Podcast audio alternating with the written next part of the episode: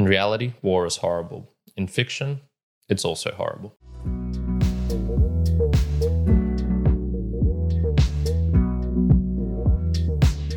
Welcome, Mere Mortalites, to another round of the book reviews. My name is Kyrin, host of the Mere Mortals podcast, but also this one where I dive deeper into the books that I'm reading to give you the juicy information to extract some themes you might not have realized and to also talk about the horrible reality that is war. Indeed, we do have The Debacle by Emile Zola. So, this book was published in 1892 and it's relatively thick, about 500 pages. Took me 15 to 20 hours to get through in total.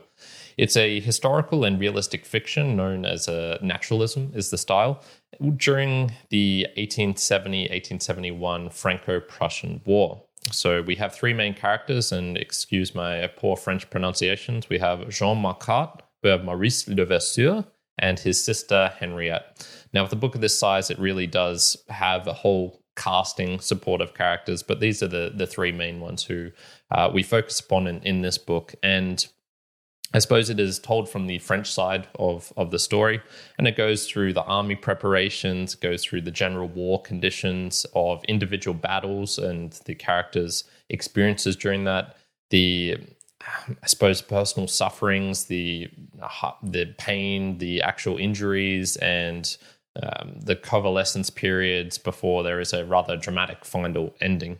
It is told from the point of view of a highly detailed narrator. So he goes into the their characters' lives. He can see what they're thinking, feel what they feel, and really explains the full situation in the vivid details from the scenery, from the battles, from the smells, from everything that is to be experienced. Now, onto the author and this series themselves. I have reviewed one of his books before by uh, Emile Zola, that being Therese Raquin, so I would recommend checking that out. But this is part of the Les Rougon Macquart series. So he had a series of 20 books, uh, which was, I suppose, going over this family history and looking at these characters individually. And this is the penultimate of this, so second to last. And the character Jean Macquart has actually appeared before. And so this is kind of a continuation of, of his story. This was originally written in French and it was known as La Debacle or something like that, uh, but also can be translated as The Downfall. So you might have a book of that name, which is also the same as this. It is split up into three parts. The first being the kind of preparatory general conditions on the ground, the maneuverings back and forth of the army before they actually engage with the Germans. The second is the actual battle within Sedan, outside Sedan, I believe is the, the main city where the fighting takes place, in, at least in this book, uh, and how the characters get injured or, or how they don't get injured and escape and whatnot. And then the third is kind of the recovery period where they're hiding out, where the Germans have kind of taken over uh, before this very dramatic final ending that uh, occurs in Paris.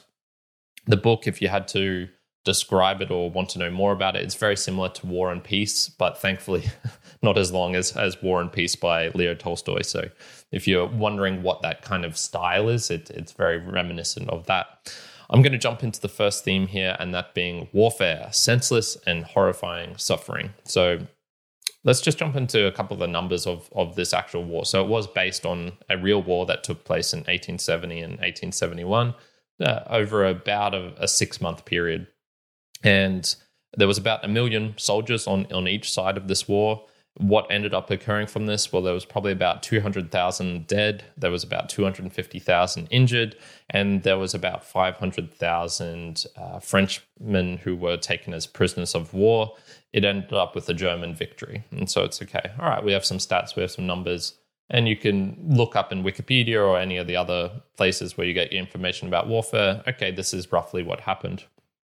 What you don't really see with things like this is, I suppose, the actual suffering. And this is the thing as humans, we have this individual need. We we respond more to the individual case, the small story, than we do to the large swathe of of numbers. And you see this particularly in charity videos and things like this, where they focus on the story of one kid or one family rather than the pure stats of how much suffering there is in the world. So let's jump into okay what what makes this book special and how does it show the story well i'm going to jump onto page 280 here and I, I, think it can show just a glimpse of of what actually comes from warfare and and their suffering here. And so this is in a field hospital in the in Sedan um, for Frenchmen, and it's basically they're just getting this influx of of men coming in, and so there were crushed hands, fingers almost torn off, and only held on by a thread of skin. Fractured legs and arms were the most common things, stiff with pain and heavy as lead. But the most upsetting wounds were gaping stomachs, chests, or heads. Some men's trunks were bleeding through dead, dreadful gashes, and knots of twisted entrails pushed up the skin, vital organs that had been pierced or hacked, twisted men into grotesque attitudes and paroxysms. Lungs had been shot right through, some with a hole so tiny that there was no bleeding, but others with an open gash through which the lifeblood ebbed away in a red stream and unseen internal hemorrhages struck men down all of a sudden in raving delirium and turned them black. Heads had suffered even worse things smashed jaws with tongue and teeth a bleeding mess, eye sockets driven in and eyes half out, skulls split open with brains visible. All those whose spinal cord or brain had been reached by bullets were like corpses, in a death like coma, while the others, those with fractures or feverish temperatures, were softly begging for something to drink. And then the, the final sentence here. Then in the oper- operating shed next door, there was a fresh horror. So you can get a taste there of, I suppose, the individual pain and suffering of a, a multitude of characters, but it's not, you know, when I say 250,000 injured and 200,000 dead, those are just numbers. When you read this book, you get a feel for, okay, there was you know, imagine every one of those cases of the crushed hands, of gaping stomachs, of internal organs coming out. It's it's horrible. It's horrible to to read. And this is a taste of the worst, but it's it's not encapsulating. And as you read the book and you go through and you see like, oh god, you know, warfare is just absolutely awful because all of these terrible things that you know, an accident that would happen in real life here, that is just that continuously, and you really do see it in these hospital scenes because they just get think you know things that are just wrong. The, the human body shouldn't look like this way, and yet here's an example of a hundred people who who have this happening to them. So uh, is is more needed? Do you need to know more about the the suffering that can come from from warfare? Well, yes, you do. So there are the forced marches. There is the deprivation of the the characters who go hungry. They're starving. They you know they're killing horses. They're killing their own kind. They're you know drinking fetid water from the river where dead bodies are floating in. There is the sudden mundanity of death during the actual battles themselves, where the guy next to you just suddenly has his head blown off. You know, there's there's the I suppose even getting outside of just what is happening to the men who are fighting, there is the economics. Places are burned down. There's just destruction all around of mills, of farms, of of lives, of uh, a lot of fear for for others as well. The suffering of you know, is my son all right? Is is my daughter? You know, is my sister going to be okay? Uh, no one escapes, I think, from the the horrors and the suffering that that comes from this. That there's no you know, after and during the battle, has human uh, has there been any human flourishing flourishing from anyone? Maybe from a couple of psychopaths who enjoy killing people, but other than that, it's just a, a tremendous amount of a wave of suffering that encapsulates a region of, of, of this earth and world, and it's it's uh, you know this isn't even getting onto like the other aspects such as like the rapings, the sex, the um, the forcing of people to do things, the blackmailing, the underhand, like it's the worst side of human nature. Nature also flourishes, and this is getting onto, I suppose. Well, Kyrin, is this truly senseless? I said warfare was senseless and and horrifying suffering. I don't think there's any doubt about the horrifying suffering, but maybe some people would think, is this is it actually senseless? And I think from small, the minutia to the big, yes, one of the things that uh, Zola was talking about and highlights in this book is the the Emperor Napoleon III and how he's just this kind of wreck of a man who's dying himself and yet had started this war. The French instigated it. They were the provocateurs. Uh, they in, invaded Germany first. They were the ones who who you know created this, and it was uh, Emile Zola puts it down to the kind of Napoleon's grandeur, his wanting to make a name for himself or to do something dramatic or in in any case there was no there's no real reason for this there's you could look at the big, large economic scale factors of Germany's becoming a powerhouse and, and whatnot. But, you know, with all of this unnecessary, what I would say is unnecessary bloodletting, we look back now 150 years later. This took in 1870, yeah, 1870, so a bit more than 150 years later. Was this worthy? Was do we remember these thing people? Do we look at this war and go, yeah, that was that was a just war that that really needed to happen? No, it's just another example of humans killing each other, of the unnecessary pain and suffering and death and whatnot.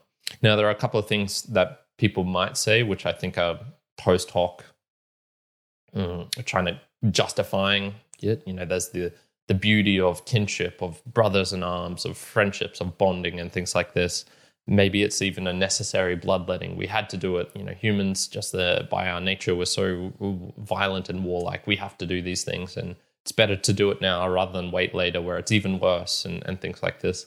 I, I feel there are bad arguments, and that they are always a case of people trying to make sense. I, look, I'm, if if you fight in the war, um, I'm sure you are patriotic. I'm, I'm sure you do have good intentions, but it's one of those ones where I just go I, I would personally never be able to participate in this. It's just it for me. It just looks so senseless, and my contribution to it, I feel, is is not whatever other factors there are. If you just look at the the pure pain, the suffering, and the hurt and whatnot, I I can't justify it. So this does get, I suppose, on to the second theme, which is love and an intense feeling of kinship. And I, I, I do struggle with this word a lot, but I think this book actually highlights some things which you can maybe gain from that, and which maybe the the people who are saying warfare does have some sense that, that maybe is a little tiny little thing in that. And the reason I struggle with this word is because you'll hear a lot of books like the one from last week, Far from the Madding Crowd by Thomas Hardy. You know, it's a love story. Um, you know, who's she going to choose? What? Oh my God, it's so it's so, so beautiful and I, and I think that's a real poor use of, of the word love and it's it's more I think it's it's forged through uh, in intensity and the the love I, I, think is in this book is is a lot more stronger than the ones that come from this which is more of a, a sexual type thing whereas the ones in here is this intensity and is this kind of kinship and so we do see that uh, Jean and Maurice even though they initially disliked each other, Jean being a more peasant farmer, land of the earth, an older gentleman in his late 30s, early 40s, and Maurice being this young, rich, spoiled Parisian who's um, you know had every a gentleman had everything in his life given to him essentially and squandered it. There's this conflict at the start, but they are bonded together through the the painful marches, the sufferings of saving each other's lives continually back and forth of time after time. And all of this, unfortunately, comes from a negative place. It was from this suffering, this bonding through intensity of of it, it, it really coming from a negative place. It's not like these two characters were.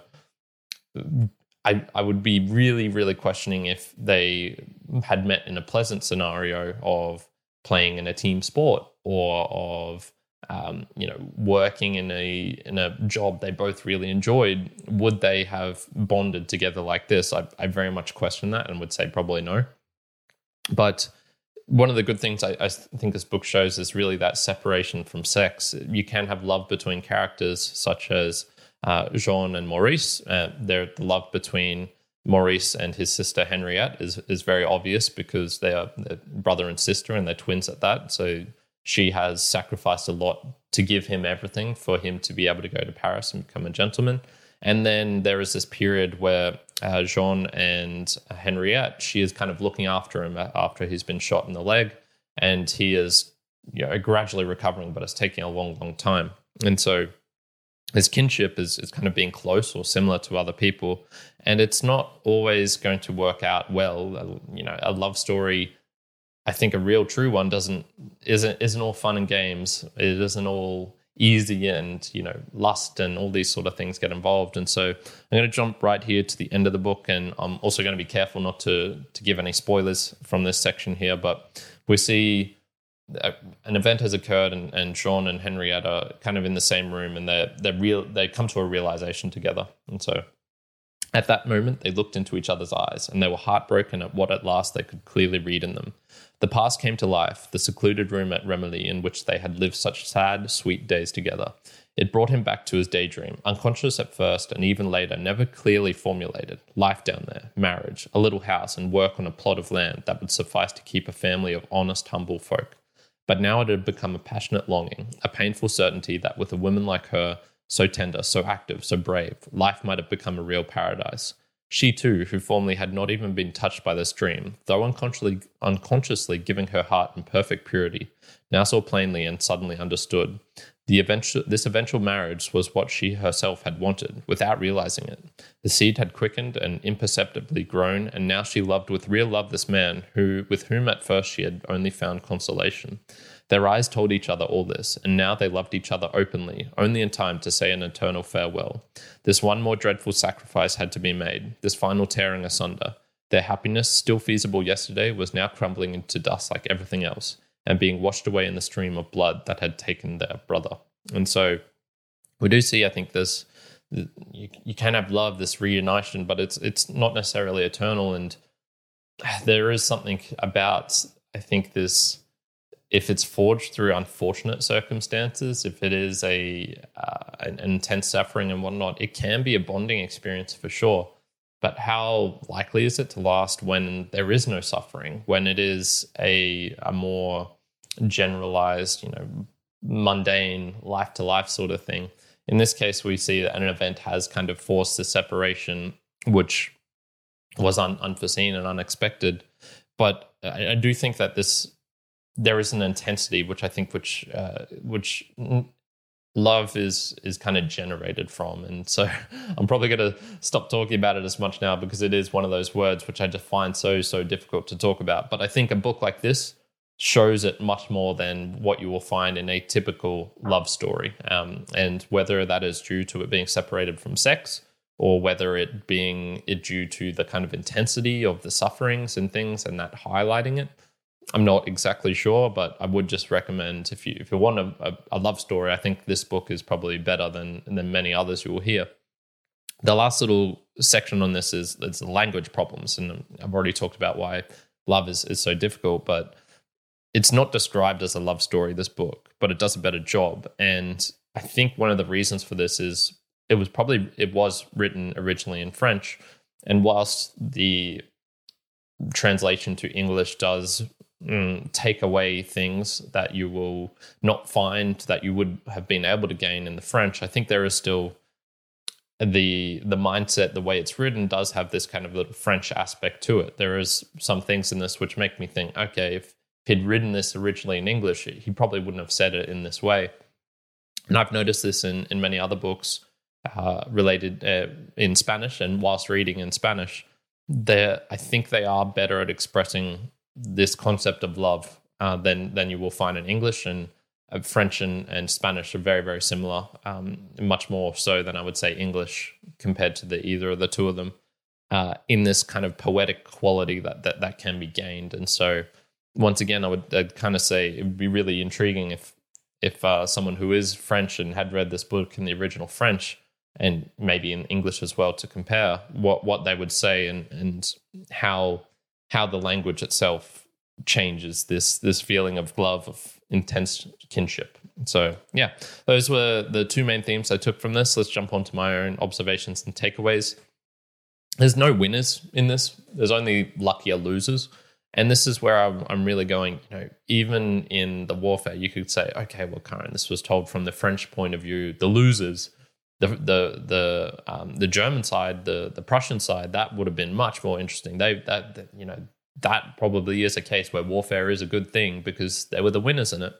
And I go, yeah, no, I think all positives are really erased by the sufferings because we do see that the the Prussians they don't become better people for this. They're not magnanimous. They are cruel in their treatment of the of the prisoners and whatnot because they have seen their friends die around them. And so now they have this hatred for these people who killed their friends. So they treat the French prisoners of wars terribly. Um, we see that the they take pleasure in the kind of the sacking of Paris. We see it with this one character who kind of was in this between world between the two of them, living in I think it's Alsatia or something like that, which is kind of on the border between France and, and Germany or Prussia, and it's this weird mix where he has kinship. You know, he he's part French, but he's also part uh, Prussian, and he actually didn't like the French part, and so he's he's looking at the burning of Paris, and he's he's enjoying it. He's taking pleasure in that, and once again, it's kind of this this weird incentive where you go, okay, well, maybe some good feelings are originating, but I think objectively you would say someone who is feeling good about the destruction, Schadenfreude, you know, taking pleasure in the pain of others, this this German word, it's it's, it's probably not something that is sustainable for a, a, a long period. And you know, if you look back on that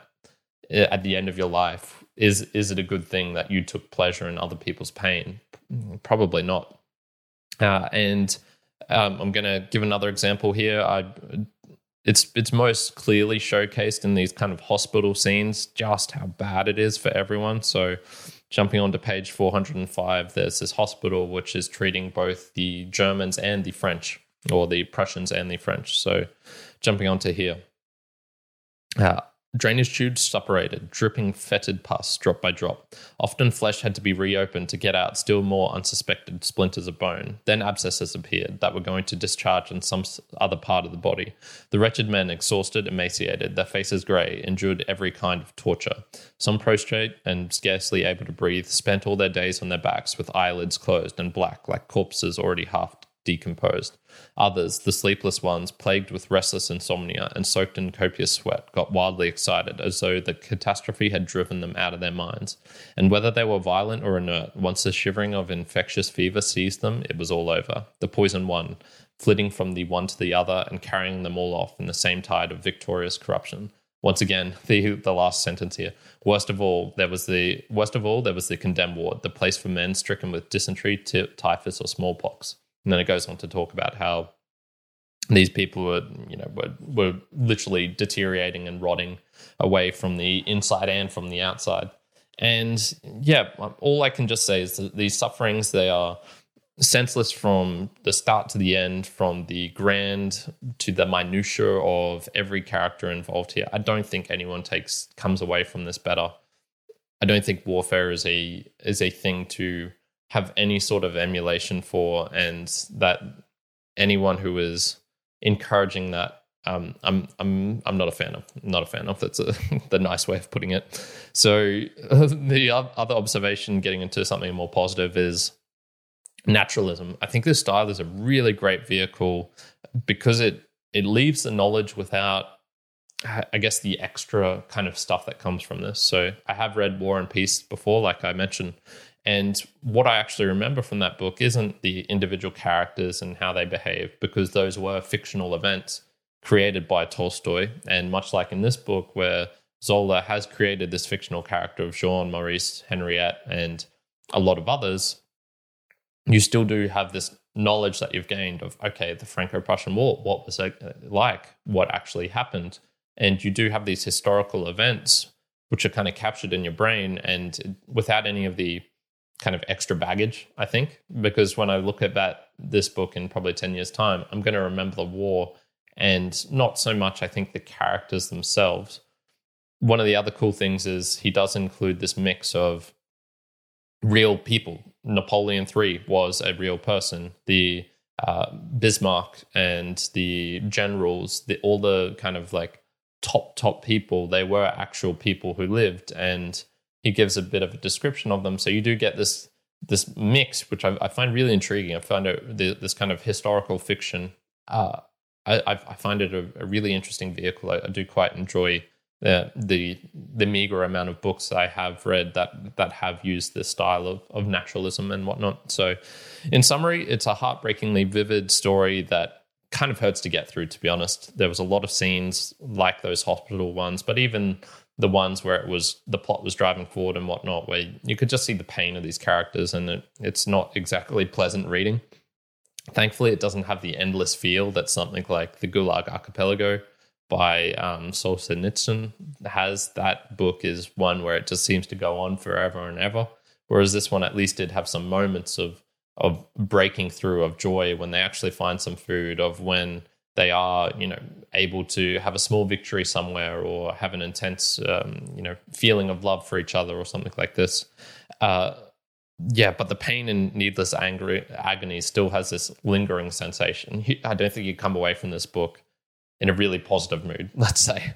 Uh, Zola himself, I think, is a powerful writer and really offers a compelling case against war without even trying to, merely just showcasing its realities. I think has a an effect of showing, okay, this is what war is actually like, and if you are someone who is maybe encouraging it in your real life, you know, maybe maybe just think rethink about that. So I'm going to give this book a very solid 8 out of 10. Emile Zola's The Debacle. Recommended reading for sure, if not just to to learn more about historical fiction. And I would also actually recommend reading something like this before having a stab at War and Peace by Tolstoy, because it is half or a third of the length without without having to commit, commit yourself to a, a, huge huge book. And that is it for today my mere mortalites thank you for joining me to this part of the audio. What are your thoughts on emile zola on the debacle on warfare on love? I would love to know all of these things. The best and most fun way for me is for you to send in a boostagram so a boostagram is a message that you can send directly within the podcasting app that you are using Unfortunately, this is not applicable for all of the applications. So if you're on something like Apple or Spotify or Google Podcasts, those are the, the, the, main and most popular ones, you are going to not be able to do that. This is only for newer apps that are not these non-legacy ones which are innovating and doing cool things. There are quite a few that you can use from. I would just recommend going out to podcastapps.com. Some that I personally use are Fountain, uh, um, I have used Castamatic before on Podverse. And then if you are on your desktop, I could also recommend trying out CurioCaster or podvance.fm. And what you can do within these apps is send a, message as you are listening, which I think is really cool because if you try and do it outside of it, I do appreciate it. You can go into our Instagram, you can go into our TikTok, you can go into our Facebook page on the Mere Mortals website. There is also a page for you to, to get in contact with us. Um, you can do all of these things, but you are jumping outside of the actual application that you're in, which is tedious and annoying. I know because I've done all of this before. So, uh, yeah, you can go to one of those and send in a message. This message has a kind of minimum, you have to put a, a payment with it, and this is to actually support the show. So, this is a value for value podcast. Everything that I do here, I do free of charge. There is no you know earning you don't have to support send in anything if you ever do want to. But one of the ways that i i is a a, a concept a precept that i have is I, I never want to have advertising on any of my shows. I dislike it. I think it's censorial and i think it also ruins the show I don't want to do paywalls. I want this to be accessible to everyone anywhere at any time that they want. And so I rely solely on your support. That that is it. You who are listening right now, um, I rely on your support to uh, help help not only my motivation for keeping up this podcast going, but also financially. There is a lot of time and energy I put into this, of hosting costs, of uh, the editing software, and all of these things. And so I do just recommend that you you help out and and support the show.